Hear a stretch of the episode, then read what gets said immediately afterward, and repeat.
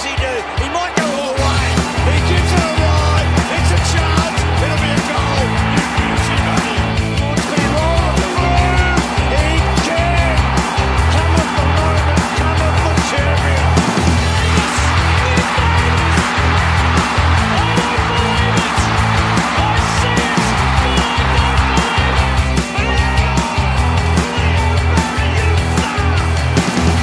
Hi, and welcome to another episode of the Swans Blog Swanscast. Tonight, I'm joined by Titus O'Reily. Titus, how are you? I'm well. And where would our listeners know you from? Well, uh, probably from Twitter and online, and uh, also uh, Channel Seven as well, and uh, do Nova uh, FM as well. So a few different places, but a lot of them would probably know me from social media, I imagine. And definitely those funny tweets that come in during the week, especially on the weekend. Yeah, yes, it's all. Uh, sorry, it's all. Um, it's all uh, pretty busy on social media over managing to watch every single game each week. Absolutely. And uh, what sort of what else are you doing at the moment? I hear there's a bit of comedy on the on the horizon for you. Yeah, I've got a few things going on at the moment. One of them, I'm coming up to uh, Sydney in uh, later in the bye week before the finals. So on uh, Friday, September the first, I'm doing a show at the concert, Concourse Concert Hall up there. So that's uh, me doing live stand up for about uh, an hour, and then uh, Sergio Paradise, who I do my podcast with, comes out and joins me. And I've uh, done this will be my third show up in Sydney now over the last couple Awesome. of years. Um, we did in the bye round last week, and it was uh, last year, and it was really fun. And you've had pretty good ticket sales on that, and it's going gangbusters. Yeah, no, going really well. Um, so uh, if people are interested, you can um, jump online, either go to my website or uh, they're also on sale through uh, in, in Sydney. They're through ticketek.com.au as well. So um, we had a good one last year, and this year it looks like it didn't look like this earlier in the year, but it looks like we could have uh, both Sydney teams in the finals. Yeah, absolutely. We'll uh, we'll definitely get to uh, the Giants and the Swans. There's um, definitely a bit of wrap up from the weekend where the Swans and Demons are concerned. Um, what's your thoughts on the game? Well, I thought uh, it was interesting because Melbourne have, you know, I'm a Melbourne supporter. and Melbourne have been have won four games in a row until then, and um, I can't even remember that happening before. So that was pretty amazing. And then they had, had a lot of injuries, so I wasn't very confident. And then you know, Viney going off didn't help. But uh, the thing that struck me most, I think everyone was a bit in shock after uh, Bugg uh, uh, hit Mills in that in that early on, early on thing. And Yeah, the first four Minutes. I remember se- seeing it, and yeah, and everyone was just, even all the Melbourne supporters where I was sitting were just in shock because it was, I mean, not only was it a low act, um, it got extra points for stupidity because Yeah. the week we'd just had. I mean, it's it's never. Let's be clear, it's never a good time to hit anyone. Um, but doing it the week after we just had the debates about um, uh, about uh, Bachar Houli. Oh, if there was um, any week not to do it, it was definitely this That's week. right. Yeah. so I think he deserves at least an extra couple of weeks off on top of whatever he normally gets for stupidity. And uh, for Melbourne at a time when, you know, they've got half their list out um, and they really do have a lot of injuries, it wasn't a very smart move. But I, I almost thought for a moment in that early bit of those, the game that you guys might stuff it up by just not being able to kick straight. Oh, it was that's a, that's a fear that every Swan supporter had. We, I, I, like you said, you haven't really remember the last time that Demons won four in a row. I actually can't even remember a game where I've seen a team have their first eight shots miss, not even a goal. It was incredible. Yeah, I mean, Gary Rohan was having a, a nightmare early on. I mean, he was almost Melbourne's best player in the first 15 minutes. And then it just Single handedly kept going- you in it. Yeah, it just kept going on and on and on. And, uh, you know, and I kept thinking, because it was such an over, I think, you know, you were 11 behind at one point. It was such an overwhelming dominance that I was like, this can't continue. But Yeah. then Melbourne sort of kicked back and kicked those four or so goals. And I suddenly thought, well, it'll be interesting to see Sydney keep going here or whether, you know, sometimes the side kind of realises it's not their night. But to your boys' credit, they, uh, they're a bit like the Swans of old, rather than that Swans in the first six weeks that we saw, which were not very Swan-like. No, well, they, they definitely kept up the uh, the yips in front of goals for a few more minutes in the second quarter, and I think it was um, two twelve or two thirteen before they started really winding up the goals. So, yeah, Yeah, it was it was amazing. It was um, and they just it, it, it was just the weight of you know you basically you know the the ball barely even saw our forward fifty for long periods of time. It sort of became a stranger to it. So you know you, you sort of you had to win. I mean, if you hadn't lost if you had lost that, it would have been amazing. But um, you know it is amazing. I went and spoke to um, Ted Richards had a lunch down here um, where they did a bit of a. Uh, the club put on a bit of a um, uh, recognising his career down in Melbourne because he had a lot of family down here, and and he asked me to come along and speak at that. And I remember at the time I was speaking to that group, there's about 250 Swan supporters, that you were one and six. Um, yeah. and it's kind of bizarre, you know. And I'd tipped you to be six and one at that point in the season, so I'd got the numbers right, just round long wrong way. And uh, I remember thinking, talking to a few Swan supporters, and said, "Well, I, I don't think you can make finals now, surely." And they're proving me wrong. But we, they agreed it was the the the the odds. You had to basically not lose any games. Oh, and you yeah. could drop about two or three for the rest of the season, and, and lo and behold, that's what you seem to almost be doing.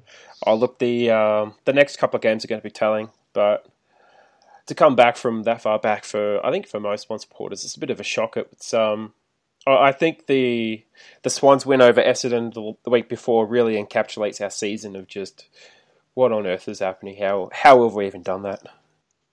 Yeah, no, it's it'll be. I mean, I think you're also helped by the fact this is just such a crazy season. I mean, this season is drunk. It it really needs to you know give it up. like how was North Melbourne second last?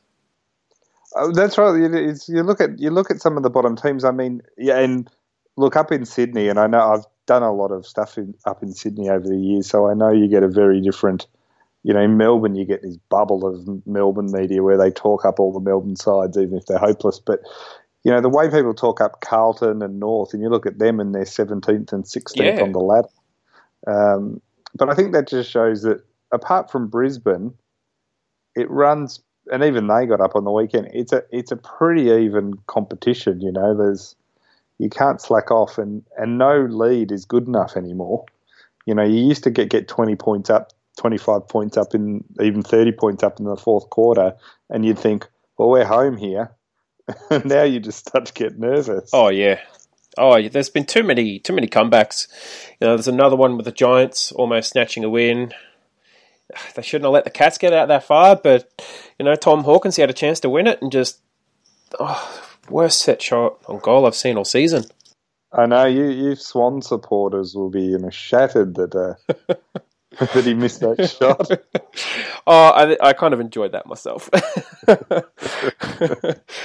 but um, yeah, look, you look at the ladder, and it's amazing. There's only two games that separates tenth and fourth, and the most incredible part about that is the fact that the Swans gave everyone a six-game head start, and they're ninth. Yeah, that's right. I mean, just shows you that first month isn't really worth it. You, you know, Yeah. just stay home next time. But but if you look at it, you know, above above you guys, you've got St Kilda who are hardly convincing, West Coast who aren't great. Melbourne have now Viney, Salem, Hogan. Uh, who else have they got out? Um, Soon to be Bugg. They got all bugs for.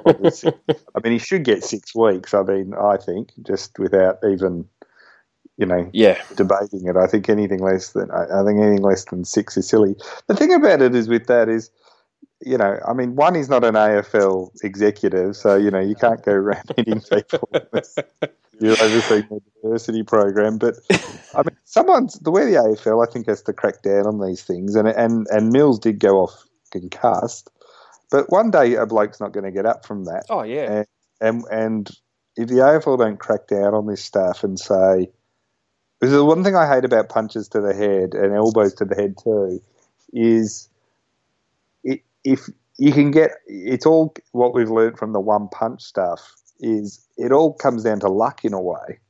you know, you can hit a guy with not that much force, but if you crack them just right, Yeah, you can do a lot of uh, trouble. You can, you know, you can kill them. So, you know, the AFL kind of always has put this thing on. You know, Mills was concussed, but you know, he didn't get stretchered off. So does that count as bad? And I, to me, I'm like, well, Bugg didn't know that when he threw the punch. Absolutely. You know what I mean? It's not like he coordinated the punch to go. You know, I'm just going to hit him hard enough to, uh, you know, make him feel a bit, you know, concussed rather than kill him. Exactly. I mean, so that's you know, um, I've seen Bugg. He can't hit a target that closely. So, no, uh, he has a track record of doing stupid things anyway. So well, you guys as a club hated him when he was at GWS, didn't you? yeah, That oh yeah, uh, yeah. No, we did. We did the first couple of games, history.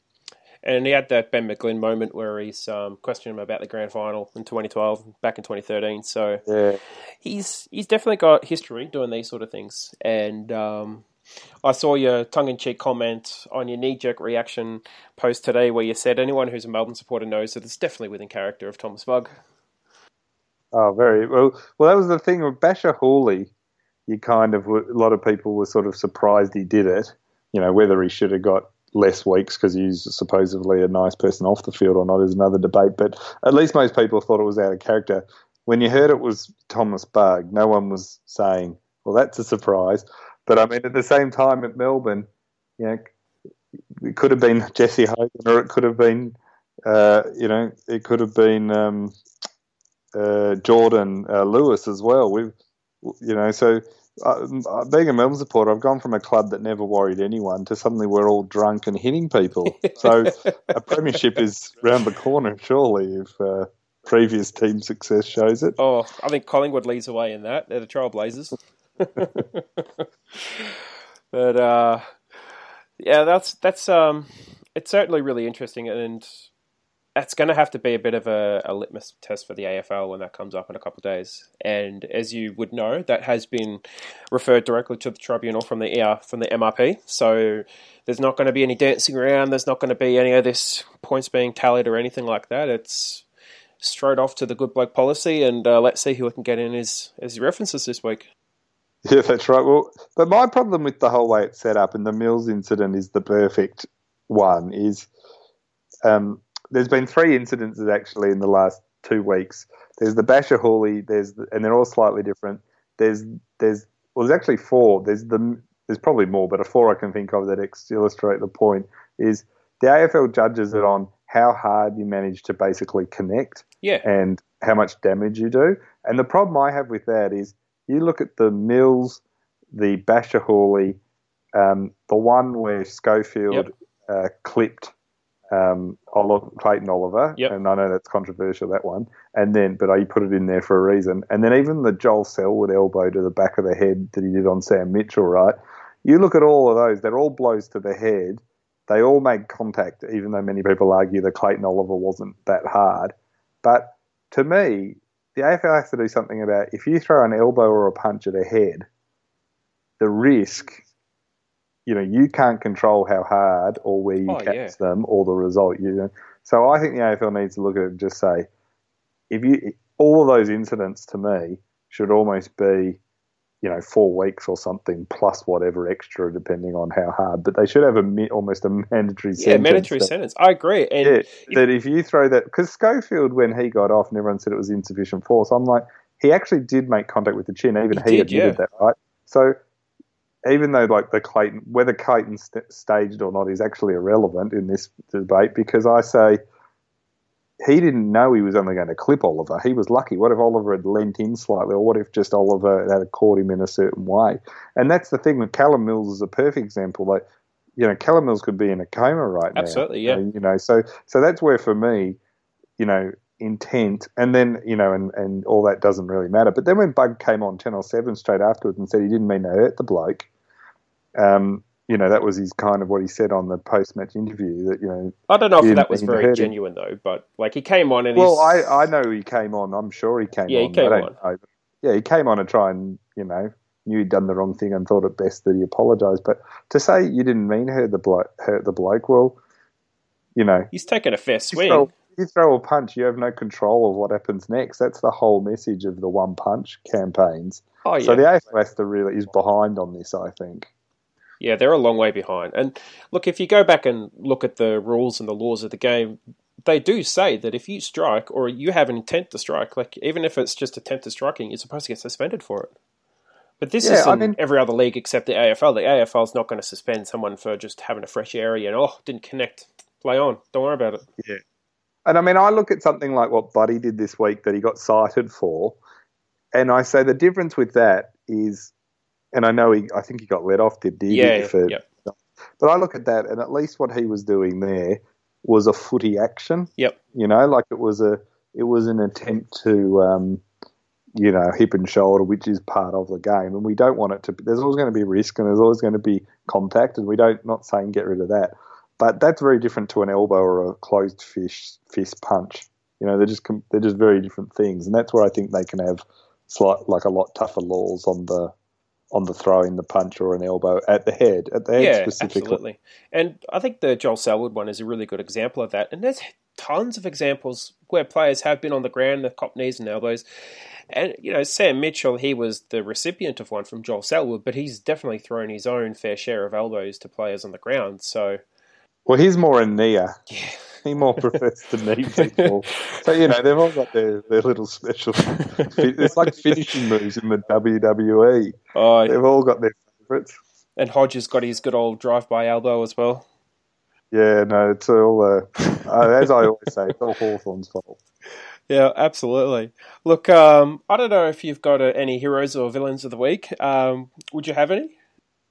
Well, I, I mean, villain easily was was Bugg because even you know you know it's bad when even me being a Melbourne supporter, Mel, no Melbourne supporters going, well, hang on, he's a good guy, or he, no, no one's even half-hearted offered a you know a bit of it. Like the the Richmond supporters on Bachar Houli were out saying.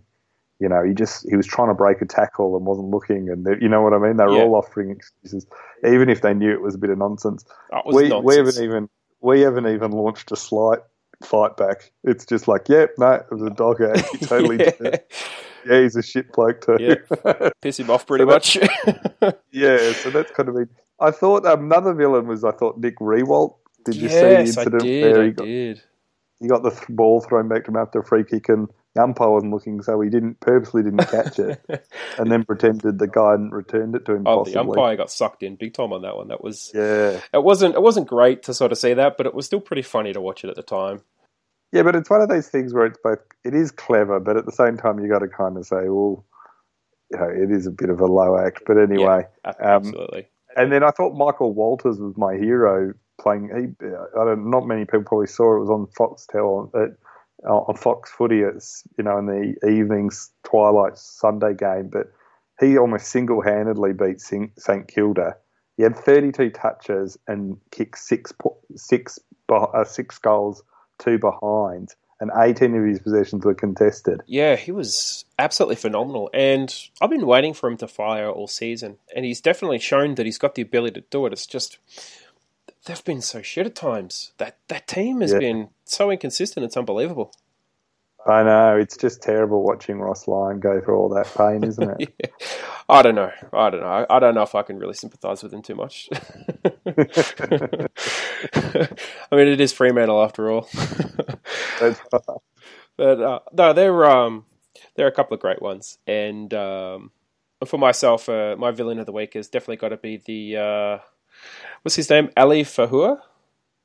Oh yes, Yeah. our, our uh, the the manager diversity of Yes, the AFL. that's right. He's um, I can't believe he's actually done something so incredibly stupid after Bugg's done something so incredibly stupid. Uh, like, Well, like I said before, think- if there's a week you don't want to do it, this is it. I mean, Bugg's already put the spotlight Oh, on it. that's that's. I mean, that's where the AFL would be extra annoyed because you know it, it's sort of a long tra- tra- uh, chain back to they tried to ban jump uh, jumper Yep. punches, and ever since then, everyone's belting each other like something's in the water. Or at least they're trying to rough each other without using their fists, using elbows, using heads, using everything else. Yeah, that's right. So, um, and if people haven't seen it, Ali for just playing suburban football is decked, decked an opponent while he wasn't looking. I got almost like Bugg. I It was gotta- almost worse though. I reckon it was worse than Bugg's because, like, they were next to each other, but he's come running in from way outside and knocked the guy Yeah. out when he wasn't even looking anywhere near that general direction. And I think he clocked him a lot harder, like almost with an elbow. And, Yeah, and that's another one where you look at it and just go. But I mean, doing stupid things is kind of in the job description of being an AFL executive, so it doesn't really surprise me. well, Um, you, you never know. He could be upgraded to the commission anytime soon. that's right.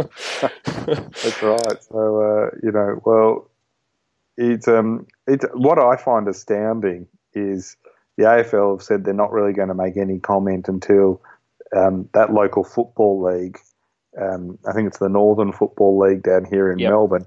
Uh, have got their tribunal hearing on Wednesday, and the AFL have said they're not going to make any com- comment on him until that tribunal sits. It's a bit of a And the footage one. is like one, one, the footage is clear. He just decked the bloke, and two, he came out and made no defence. Said I totally did it, and I was, you know, it was I'm ashamed by my actions.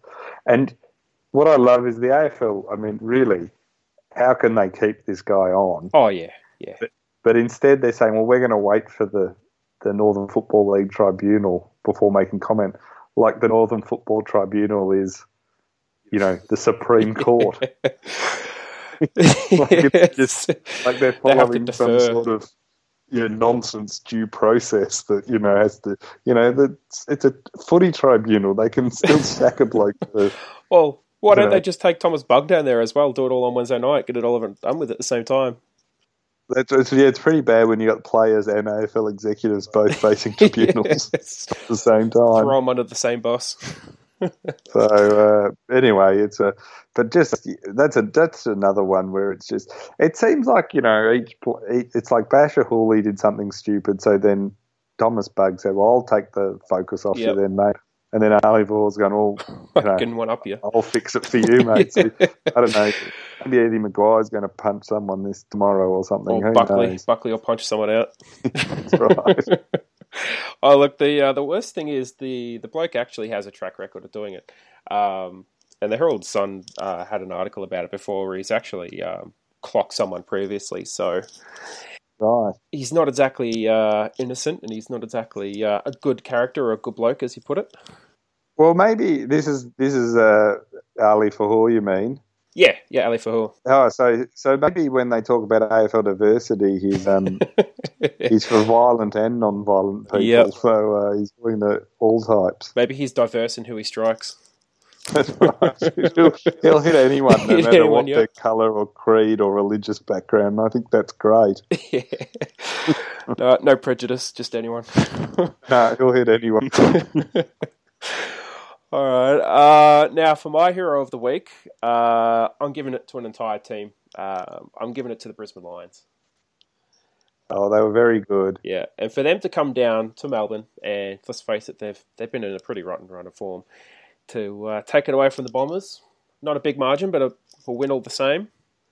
It's uh, it's a very good it's a very good thing for that football club. They need as many wins as they possibly can, and they need to get really good games into the young players, and they desperately need to keep them. Well, they've been signing all their players recently. Like in the last, Yeah, Shaki Two months. signed, I think, two weeks yeah, ago. he was the big one. But they've signed about six other uh, lesser-known players. Um, they've gone from not being able to retain, you know, sort of retain a Yeah. single person to, you know, being really quite, really quite good at all uh, at retaining players. So I think the, uh, I think the, I think they're starting to turn the corner. I genuinely think they're actually, you know, going to get somewhere in the next few years, and I think they've got the right coach for the first time. Yeah, I think not having a red-headed coach has really been a, been a good move for them. Yeah, um, that actually does seem to have done him pretty good. He, It was uh, a disastrous run, wasn't it? oh, it really Voss was. and. Voss got them into the finals, and then they just collapsed in a heap after that. And what was it like? Two or three seasons ago, they had I think five or six players, all their young kids, all the really good young kids, just up and leave and demand out of the football club. Yeah, they lost a lot of players. Yeah, they've um, but they're doing well. Chris Fagan's up there; he's doing a fantastic job. Uh, so the club's finally got themselves together. They're inconsistent, but they're getting better. So the next couple of years is definitely a lot to like about them. And everyone was backing for them when it looked like they were about to overrun Essendon. So um, it was a feel good story. It was the it was a comeback story we could actually all get behind. yes, absolutely, one hundred percent. And I honestly wish that they win every other game except when they play the Swans. Fortunately, we've already played them, so it's not going to be a problem. Now, um, did you by chance happen to catch the Horn and Pacquiao fight? Uh, I did, and I've been, I've I've loved a couple of things. I've loved the Americans' reaction to the fight. That's been great.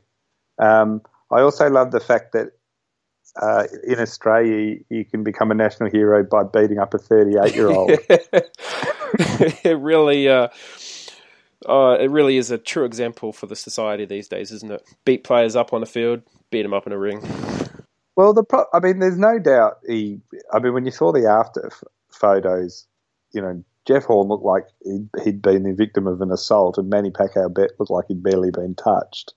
Um, and then on top of that, you had this, this thing I find with boxing, um, and I'm, I'm not a boxing hater, but I find it amazing with boxing so often. You never see two blokes in their prime going at it. It's Yeah. always like either two guys who are both really past it, or it's like that one where one's younger and one's you know Pacquiao's 38 now and he's definitely not at his prime anymore. No, Um, and he still went pretty close. So he should have won that fight. And one of the judges had it 117 to 111 Horn. Uh, and I've got to be honest, I agreed with the American judges when they were screaming and ranting. Just what fight were they watching? And every article I've read since has basically said, what fight were they watching? That was not 117, 111. Yeah, no, it's um, it's uh, it, it was a it was strange. I mean, but you're sort of used to strange scoring. I mean, I did find it a bit funny when the Americans were going nuts about it, and then found out some of the judges were American. Um, that was, and then you know how many how many fights in America has the judging been crazy? I mean, Yep. this is the problem boxing has. You know, even people who um, really enjoy boxing kind of find it hard to defend some of the stuff that goes on with it these days. It was a But, uh, fantastic fight all the same. Yeah, no, and I mean, look, it was amazing. I mean, just the fact that Horn managed to stay in there and did fight a good fight overall is um, is, is pretty amazing. So, uh, but uh, I, I, I did find it amazing looking at the difference in ages. yeah. yeah, and look, Pacquiao's.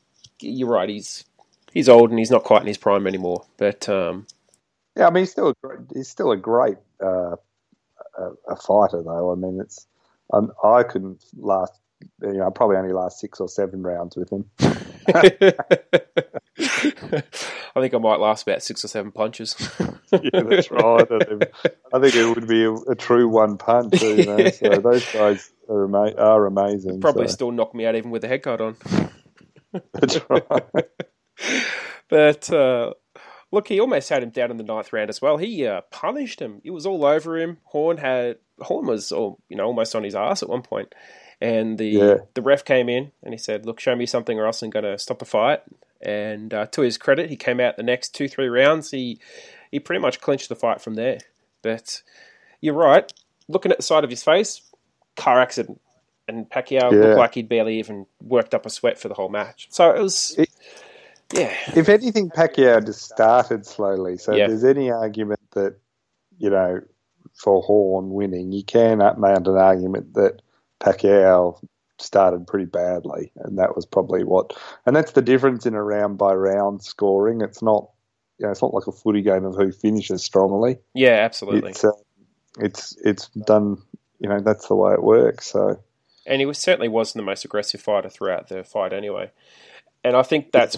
Probably what the judges went for. Landing punches, he wasn't anywhere near it. Um, I think it was um, 13%. Or, yeah, 13% of punches to about 30% of punches landed. Uh, Yeah. So it's really quite incredible that he won the fight, considering considering the fact that he threw only about 60 or 70 more punches, but landed almost 100 less. So um, that's right. but yeah, look, that one's going to be a hot topic for a while. The Australian news are unsurprisingly like, yeah, let's just uh, call him a champion and move on. And well, Bruce McAvaney said he's the most important person in Australian sport at the moment, which you know I found a bit, perhaps a little bit over the top. Yeah, I think that might be a little bit over the top too. I think Danny Green's still relevant. well, I saw Danny Green came out in defence of Bugg this uh, today. I certainly hope not. Yeah, no, he did. I'll find it while I'm here, but I just found it. Um, Unless he's suggesting he should become a boxer himself. he should give up on the uh, on the trying to be uh, a footballer. whole thing. But um, how'd you guys get him again? Was that through that AFL reality show? he's from the recruit. um, no, boxing. Uh, uh, Danny Green said there is not much in Melbourne defenders Tom Bugg's punch that knocked out Sydney youngster Callum Mills on Friday night. So, um, which I found quite amazing. Given Yeah, his, uh, he said this on SEN, which is the radio sports station down here on the radio. He said there's not much in that incident whatsoever. It was very bad luck on Tom's part that he actually landed the shot. He got bumped, and all he sort of did was lash out with his arm. It wasn't like he was trying to hit him or trying to hurt him. He was just lashing out. Well, I think when you look, got to remember when you read those quotes from Danny Green is um, Danny's been hit in the head a lot. yeah, maybe maybe one too many times. I think with a comment like that, but Well, I mean, considering Danny's like uh, you know the face of a one punch can kill campaign, but uh, like I said, he's had a lot of blows to the head. So let's you know. yeah, I'm not sure where those comments really came from. What sort of drove those comments? If he's Well, he was on being interviewed about the. Um, he was being interviewed about the Horn fight on on SEN, and they started to ask him about it. So, and then he, he said of Mills, obviously he doesn't have a strong chin. He gets knocked out and got concussed pretty badly. well, So that's nice of Danny to chime in there. well, isn't it um, what you were talking about last week with Sergio that, uh, especially with concussions, you don't have to have a you know a granite chin. You can get brushed and you can get knocked out, and that's really about it.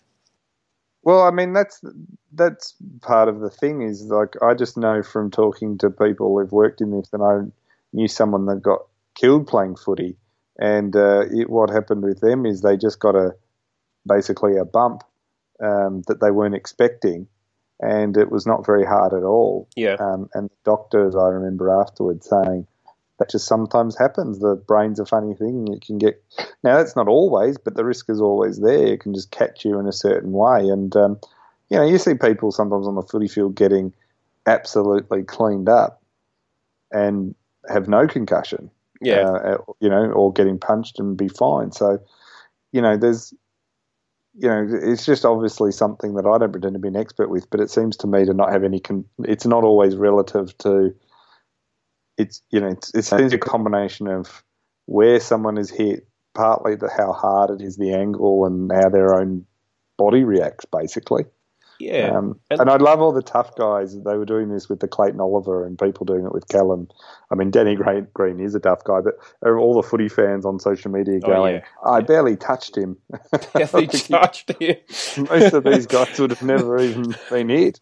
But his face almost went 180 degrees. That's how hard he hit him. He got him flush. Oh, look, he hit him pretty hard, but also, you know, Callum's a football player. A They boxer, train for yeah. a certain type of being hit, not being hit in the head thousands of times.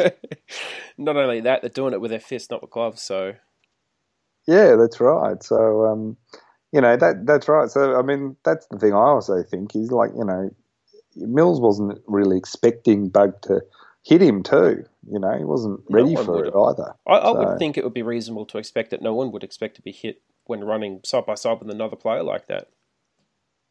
Yeah, I mean, there's times when players square up and do all the jumper punches and that where, you know, and I'm not saying that makes it okay, but at least, you know, the player thinks this could happen to me, Yeah. you know. But um, with this one, it was just kind of out of left. Fi- it was a little bit out of left field there. Well, it's So- it's a bit like watching um, Mike Sheahan do his interviews with players from the 50s and 60s and 70s, talking about how they used to square up, and the umpires used to say, "All right, you squared up, off you go, keep going." Yeah, it's a bit like the ice hockey, you know, where Decking players off the back, yeah.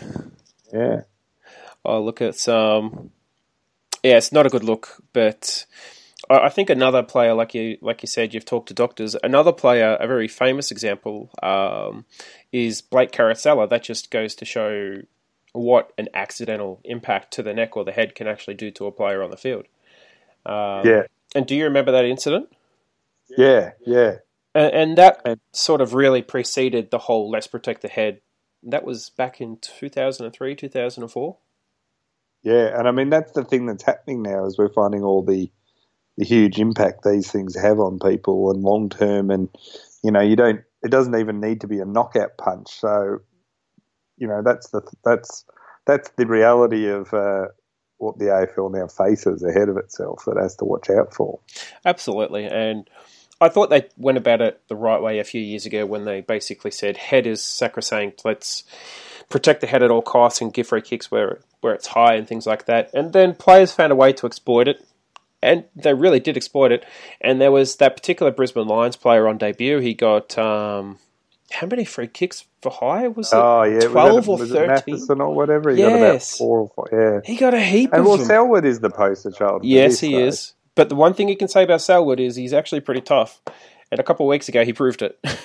Well, I have no problem with Selwood being tough because I think there's like there's no debate about Selwood being Yep. tough. But the thing that's always bothered me about Selwood is uh, not about him being tough, but about the fact that you know the AFL have brought in a rule rightly to try and minimise the impact of long-term injury on players, um, and you know done it with the actually for once with the best intentions um, of protecting players and how you know and their long-term health and mental health and all those sort of things, all the things we're learning, and they bring in this rule to protect the players, and then someone like Selwood, who's a is an undisputed star of the game, exploits that. Yep. One to his own potential detriment, but I think, well, what's that sending as a message to all the junior players and everything? And you can just bet a fair bit of them are are copying that. So to me, I think what he's doing is it's undoubtedly he's very good at it and all those things, but I, I do find it a bit I don't know distasteful that he's using uh, yeah he's learned a trick that's actually you know he's not exploiting like a just a, a normal rule loophole. This is one that you know actually needs some yeah. support from players. So that's been always my issue with it. you know, the age old saying, you know, you give someone a, a string of rope and they'll hang themselves with it. Yeah, but at what point the players have to kind of? I mean, you know, the AFL can only do so much to protect players' heads, and there's an element of, um, and you know, you talk to rugby players and things like that. They they know about you know who have a lot of neck injuries and stuff like that. That they know that there's certain ways to behave out on the field. As much as you go hard, there are certain things you don't do in the scrum Yeah. and certain things you don't do in tackles, because if you do, you're really going to hurt someone, and, and they self-regulate to an ex, to a fair extent. You know, there's always some idiot, but overall, and that's my issue a bit with with it. I know it's getting on probably a bit of a high horse about it, but I just No, find it a little bit like, you know, yeah, it's all right for Selwood, sure, but we don't know the long-term issues he's going to have. And I think the Yeah. AFL's been a bit slow to catch up on that anyway, especially where the players are concerned. Um, But it's very hard for play the AFL and uh, both the AFL and umpires to enforce a rule like that if you're going to have someone like Selwood uh, so openly and successfully exploit it. Yeah. Because it leaves the umps with the position of either going, oh well, we'll just we'll just not pay that as much. So and that's what they've done this season. They've had to do it this season because That's right, and I think it's Yeah. to the detriment of players' long-term health, and that's all come around from now. They, now they have to guess because the game's just too fast. absolutely. You know, so And look, on, that's where I actually think that the Yeah. AFL it's it is up to the players a little bit of you know how they want to to set this out, and the fact Selwood the only reason Selwood doesn't get accused of being a ducker more than uh, you know, or a stager, as like you know that you saw Oliver being Yep. called a stager, and other players have been called a stage like Rand. Well, you could argue what he's doing is staging on a massive amount. Now, the only reason he seems to, you know, he's co- overcompensated by being so tough in every other way, which he is, that he's he's sort of immune from that criticism. But if any other player did it like he did, they'd be called a stager all the time. yeah. yeah, they they really would. Um, and I think it all started a bit in the early part of last year. Um, and you, you, look at players like Lindsay Thomas, who was probably the most pro, highest profile player and potentially the highest profile incident of trying to milk free kicks where there weren't free kicks or induce head high contact. You know, with the with the game they had in Tasmania against Sydney, where he was able to drag Nick Smith's arm from a normal tackle all the way up around his head just by you know reaching for his phone and doing a phone call sort of action. Yeah, and that's really forced the AFL to make changes to how they're supposed to adjudicate head, head high contact and now basically go back to almost 15 years ago where if you leap with your head, we're not going to protect you. Yeah, that's right. And there's on the weekend, especially with the Swans and Demons game, there was two examples, and they both went to the MRP, and they were both let go. There was Zach Jones on Mitch Hannan and Lance Franklin on Mitch Hannan. Now, yeah, did you catch these at the ground? Uh, I, I I saw them, but not well, and then I've seen them both on replay uh, a few times as well. And you know, obviously being a Melbourne sport, they're brutal incidences, and your play should have been rubbed out forever. um, I, no, but, um, I think Mitch needs to go for, for uh, staging. but I mean, you know, like those things are going to happen, I guess. And I thought they're probably the right decisions by the uh, match review panel. But um, but you know, just I just think it's a more complex area now that it needed to be because of players yep. uh, doing this stuff and it's a case where the um, at some point the AFL are going to be saying, well, we kept trying to bring in the right rules, and the players kept. A minority of players kept doing the wrong thing, making it almost impossible well, I to, think, to actually police. And that's something that maybe the AFLPA can come in in consultation with the AFL and you know set sort of the ground rules of I don't know accepted gamesmanship or sportsmanship for the players within games. You know, let's try not to do things like this. Let's try not to be. Uh, let me let me find it. I've got my little document here with uh, who's in the MRP. Let's try not to do Webster's eye gouge incident, and you know, absolutely crazy things like that, which is absolutely beyond reason. I honestly don't even know why why Webster would actually eye gouge Subin. No, it's it's it's it's something to be avoided. That, that's not even excusable. I mean, not even a good bloke reference is going to save him on that one. No, that's one of the. I, I, think there's a pretty strong consensus that eye gouging is not um, not something that people appreciate. Maybe back in the twenties or thirties, yeah, but uh, we've kind of moved on from those years. that's right. Last time I checked, we aren't doing spot kicks or place kicks on the field, so um, no, it's um, it's pretty incredible what some of the players get away with these days. All the good old punching to the guts, and you don't even get a fine, or if you get a fine, it's only like five hundred bucks, a thousand dollars. You know, it's really nothing in the end. Yeah, I mean, it's the missing time that really uh, affects them in a major way. Yeah, absolutely. And look, if there's something the AFLPA can do there to um, improve player standards on the field, then I think that's something that they should do. But I think I might be uh, reaching for a or clutching for a straw that doesn't exist. So, or hanging myself on a branch that's about you know wafer thin. That's right. I think I'm asking too much of something that's not going to deliver. So um, now the rest of the MRP talk. So Zach Jones was cleared of any wrongdoing, um, and this was again like the Lance Franklin incident. This was a football act. They're both going for the ball, and the main difference was Hannan led with his head. He went in head first. Uh, Zach Jones went in body first, and then he he shouldered up and kept his line, while Hannan sort of kind of I don't know. It wasn't really head over ball. He was just going head first, a bit like Horn was against Pacquiao, and um, got his head clipped. Well, I thought I thought it was two players going for the ball, and it was kind of as occasionally happens. Yeah, they sort of both entered the competition awkwardly. Yep. You know, not in their own fault, but just the nature of the 360 nature, you know, degree nature of our game means that happens. Absolutely. Um, and you know, sometimes the players are in a, a odd position when they meet up, but I didn't think there was anything, you know, particularly untoward. Yeah, I, I look. It, it, certainly wasn't a nasty one, and I know after the game, the uh, the guys on Foxtel, especially um, that bloke who's always talking about MRP news. Uh, I can't remember his name. John Ralph? Yeah, John Ralph, the guy who was always trying to blow everything out of proportion and sensationalize everything. He's saying, "Oh, you know, Zach Jones is going to get a week for that," and I think everyone else with you know an IQ above two was basically saying he's not going to get a thing for that. So No, and I think the fact Mitch didn't go off for like you know hour, you know that, that there's sort of impacts and, but no, I think that would have been. I mean, you can't. It is still a contact sport. Yeah, you can't outlaw that sort of stuff. I mean, you can look at players like Jack Ziebell who are they're reckless. They go in hard, but they're reckless in what they do. And um, look, he's been fined for something silly again, and you know Mitch McGovern's been fined for striking. So you know, there's there's another example of just body striking and things like that. And I've got to be honest, there's actually quite a lot of fines this round. I think there's about six or seven fines all up. So.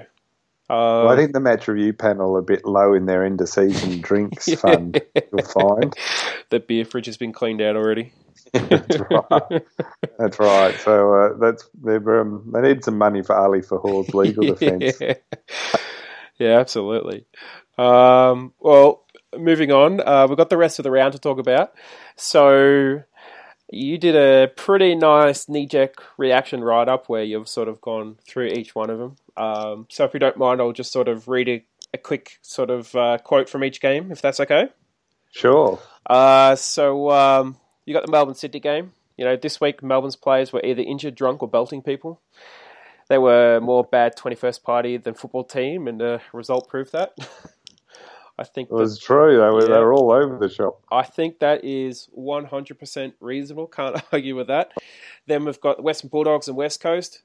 Um, and I think I think you're totally right that saying, you know, the Bulldogs are playing at home against a team that travels worse than tired toddlers. Yeah.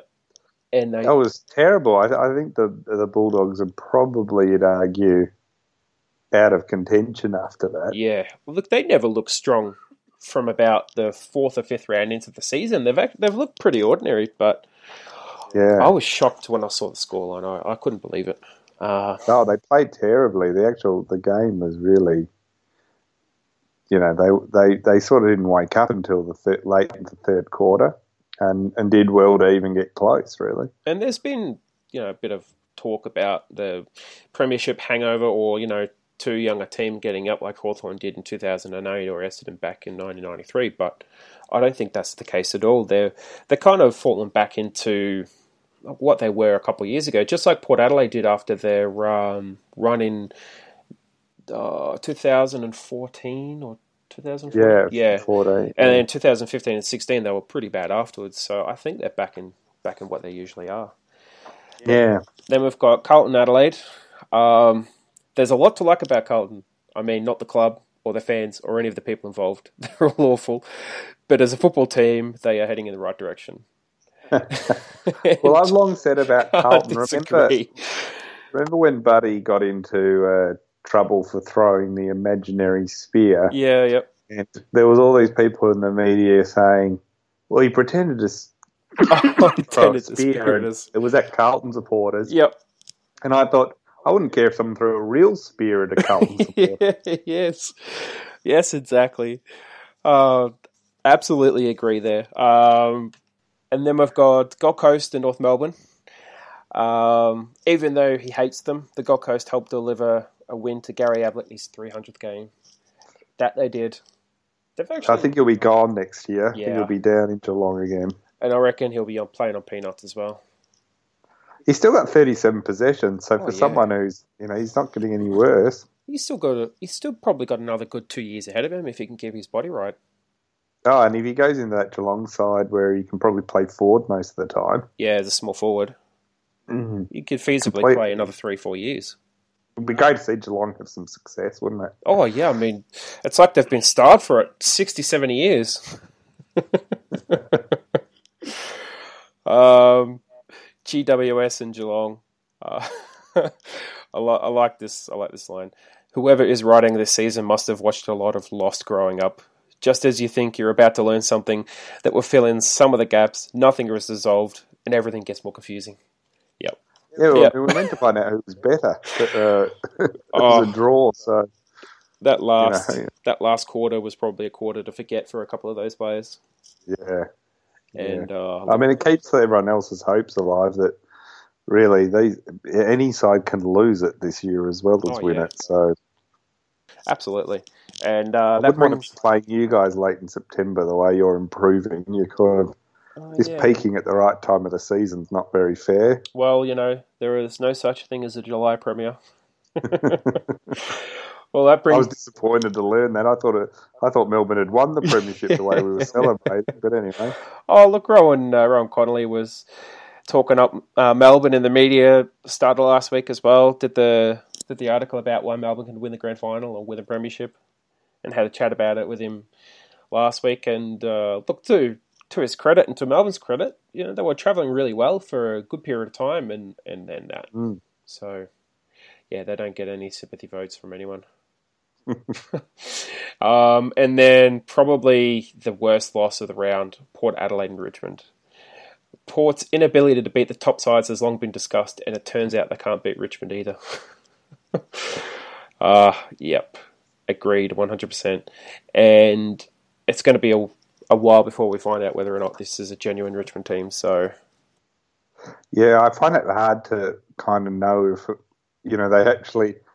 I can't trust them. Years have trained me to not trust them. Yeah, yeah. It's um, it's just one of those ones where, look, they could easily be top of the ladder, and well clear on top of the ladder if they actually knew how to win a game or close out a game. Yeah, it'd be amazing. I mean, imagine a Richmond premiership. Oh, please no. um, then we've got Essendon's famous choke against Brisbane. Um, yeah, I like this one. It turns out after the fast, uh, it turns out after the past few weeks, they were talking about their opponents when you were talking about the comeback story. You got that one wrong. Yeah, no, they've just been terrible. Oh, they really have. And um, look, there were shades of uh, early in the season when Hawthorn and Collingwood played again. And uh, for all intents and purposes, Collingwood got themselves back at the game, especially after they gave up, I think, five or six goals to two early in the game, exactly as they did early in the season. But um, yeah, look, the Nathan Buckley era seems to be over. While sad, we opposition fans probably got two more years of it than we could have ever hoped for. Any other coach who inherited a good side and, and drove them south would have been gone long ago. And absolutely agree. There is nothing you could possibly disagree about that. And it has been at times comedy gold. He's been great on Oh, TV, I- great on I radio. hope he signs on. Yeah, I oh, he signs yeah. on for a bit longer. There's nothing better than seeing Collingwood anchored at the bottom. I know, and then you gave them Jesse White as well to really rub the salt in the wound. So You know- there you go. You know, he actually beat us early in the season. It was an embarrassing game to watch. But overall, he was payback for their uh, for Eddie's campaign against everything. Oh, I know everything, Sydney. Oh, that guy is a he's uh, he's a character. then we've got uh, I love it. You've called it Michael Walters versus St Kilda. I think this is very apt. It's probably one of his best games of his career. Um, but um, yeah, look, credit to St Kilda, who only a few weeks ago looked like meekly exiting finals competition. Now, after getting across the line against Michael Walters, they remain in the hunt for September glory. Yep. Agreed. Yeah, I mean they're they're sort of hanging around. They're one of the sides you'll have to to jump over really to to get in the eight. So Yep. you know, And they're not a bad team, and, and we've talked about St Kilda a few times on the podcast, and I've said a few times that they're not a bad team. They can certainly play football. They're just inconsistent and a bit like Richmond. You just never know what you're going to get. have you played them yet? Yeah, we beat them by 50 points Yeah. at the Dome, mind you. So Mm. Was um, that early in the season? round eight. Yeah, our third right. win in a row, round eight. Um, back when we were actually playing some pretty good football and not leaving it to the last second to win it. um, now we've got the Swans game coming up against the Suns this weekend. Uh, we'll make this one nice and quick because I know you're uh, not travelling too well at the moment.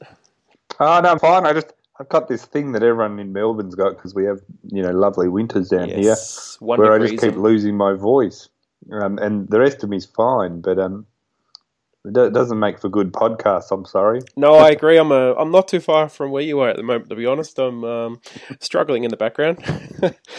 and um, I'll tell you what, that Friday night game made for some very very cold viewing.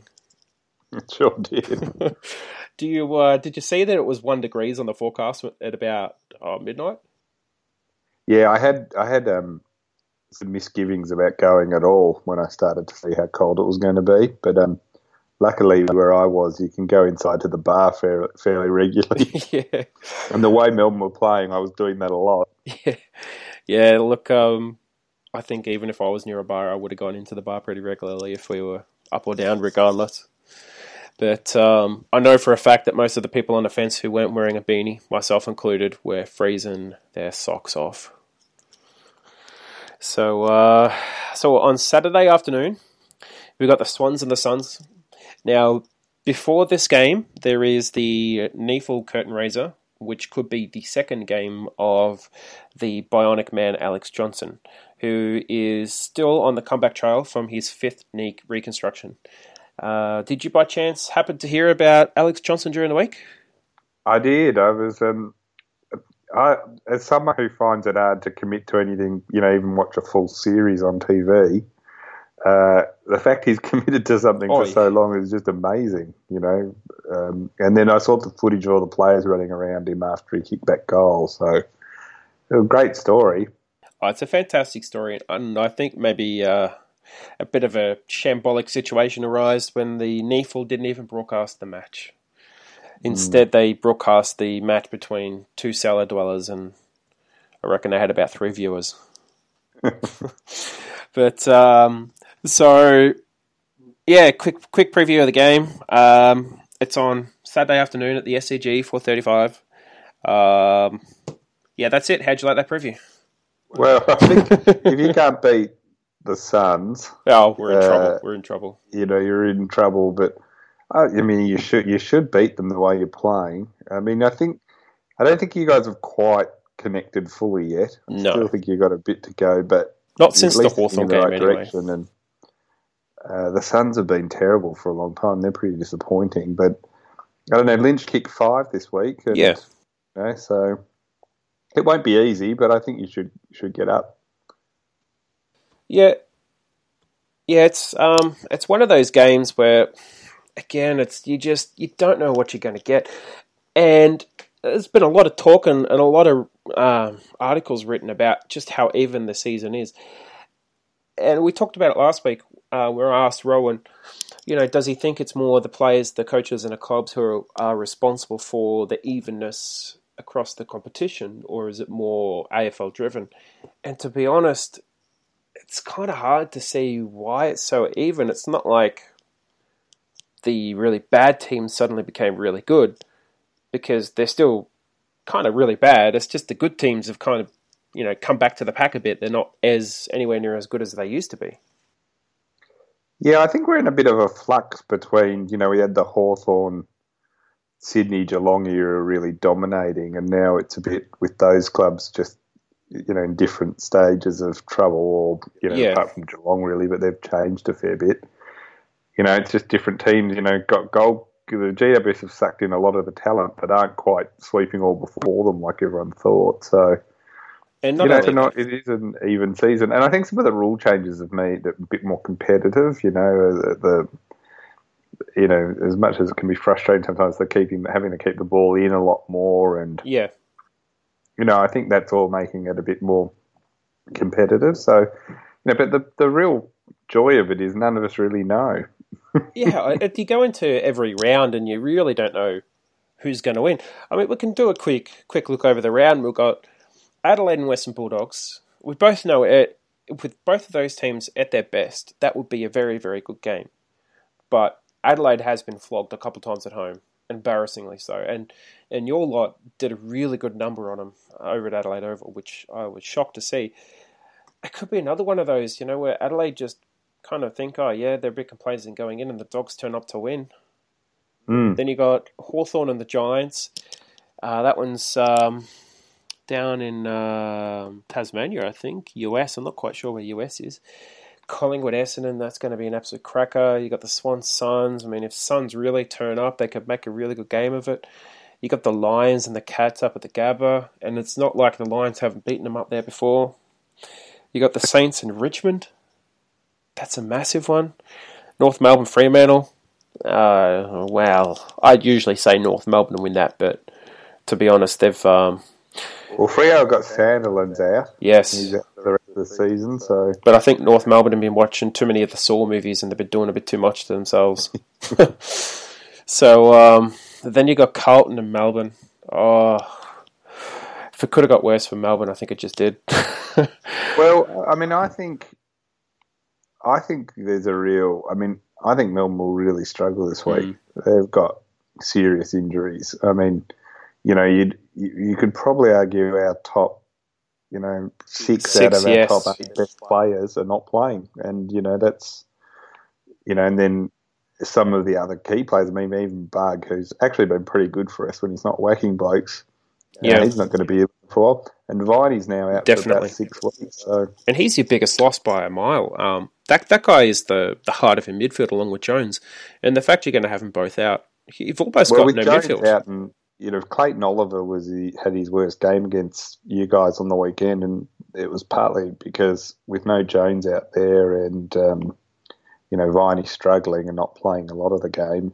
It was just you know you you managed to just really it was much easier to take care of you know Yeah. Tyson and you know and, and these but usually you you can't always do that so Look, and um, it's going to be a really a really difficult game for the Demons, but if they manage to win, I think that would go down as maybe their best win of the season to date, considering the situation they're in, because their depth in the midfield is seriously going to be tested.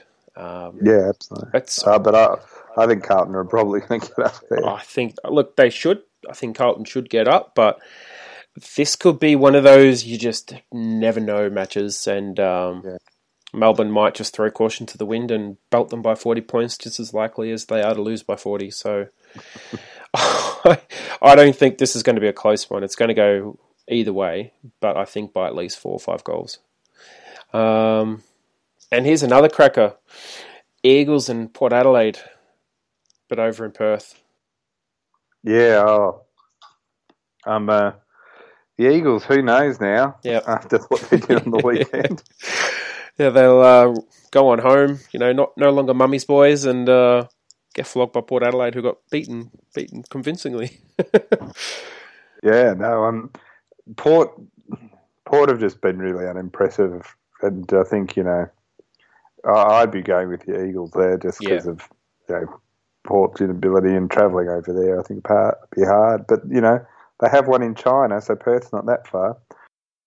yeah, look, um, I was reading uh, reading an article today. I can't remember which one it was. I think it was on um, the Age, where someone was talking about the fact that Port Adelaide, even with their really high percentage, it's not that impressive because they haven't really beaten many contenders or really any good teams. They've really beaten teams that were quite low on the ladder at the time or really bad teams, and they've really hammered them big time. But Yeah. When they've played the good teams, they've really come up short almost every single time. So, and um, if I just have a quick look, I've got on this page, I've got the odds for a couple games.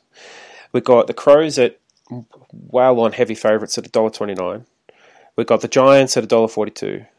We've got Essendon at 180.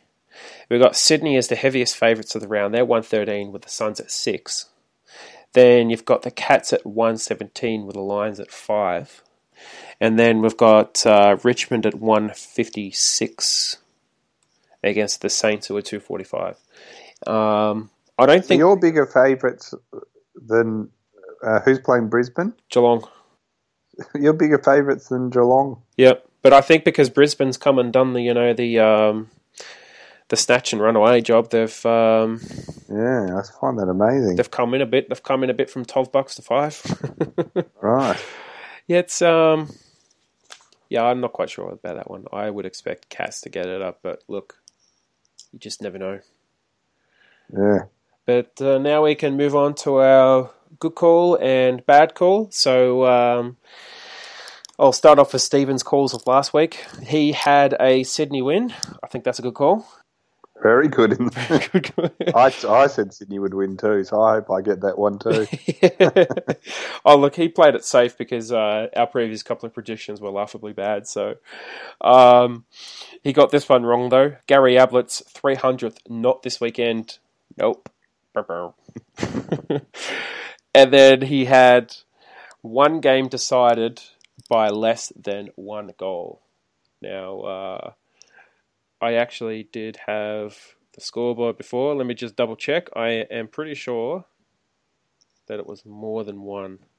I know my prediction on this manner didn't actually go anywhere near it. Uh, let me just bring it up real quick. Uh, we've got seven points, 12 points, a lot more, draw, eight points, wow, and nine points. Well, I think he, I'd say, yeah, one game decided by less than a goal. Well, it wasn't decided, it was a draw, so. Brum, brum. uh, okay, now I had four games less than 10 points. So that's that is correct because I've got Eagles by seven. I've got Cats and Giants draw, Lions by eight, and Saints by nine. Or would you say that draw is cheating? it's close. All right, we'll go. Brum, brum, struck that out. uh, Swans by three goals. Uh, yeah, brum, brum. they uh, they should have been three goals up in the first five minutes. That's right. Um, and Franklin five plus goals. Oh, brum, brum. he was so close, and they were trying to pass it to him in the last couple of minutes too. So now, um, just to finish it off, um, could you please give me your three predictions for this round? Oh, for this round Yep. already. Um, starting to turn my mind to it. I I think we could see um, the Bulldogs lose and uh, be out of the finals this week. Yep. Um, I think uh, we could even see an upset of uh, Hawthorn potentially beating GWS, Oh yeah. um, just because it would be funny. I like the idea of that one. oh, it'd be uh, unbearably funny, but unbearable at the same time. And I think if Essendon beat Collingwood, um, it's Oh. pretty much all done for uh, for Buckley. So uh, I don't think they'll move on him till the end of the year. But yeah. you know that that'll be beyond what they can hang on anymore. Oh, look, the writing's on the wall. Uh, writing's on the wall, pretty much, uh, where Buckley is concerned, unfortunately. But um, yeah, I don't mind him as a guy, but he has been hilariously bad as a coach.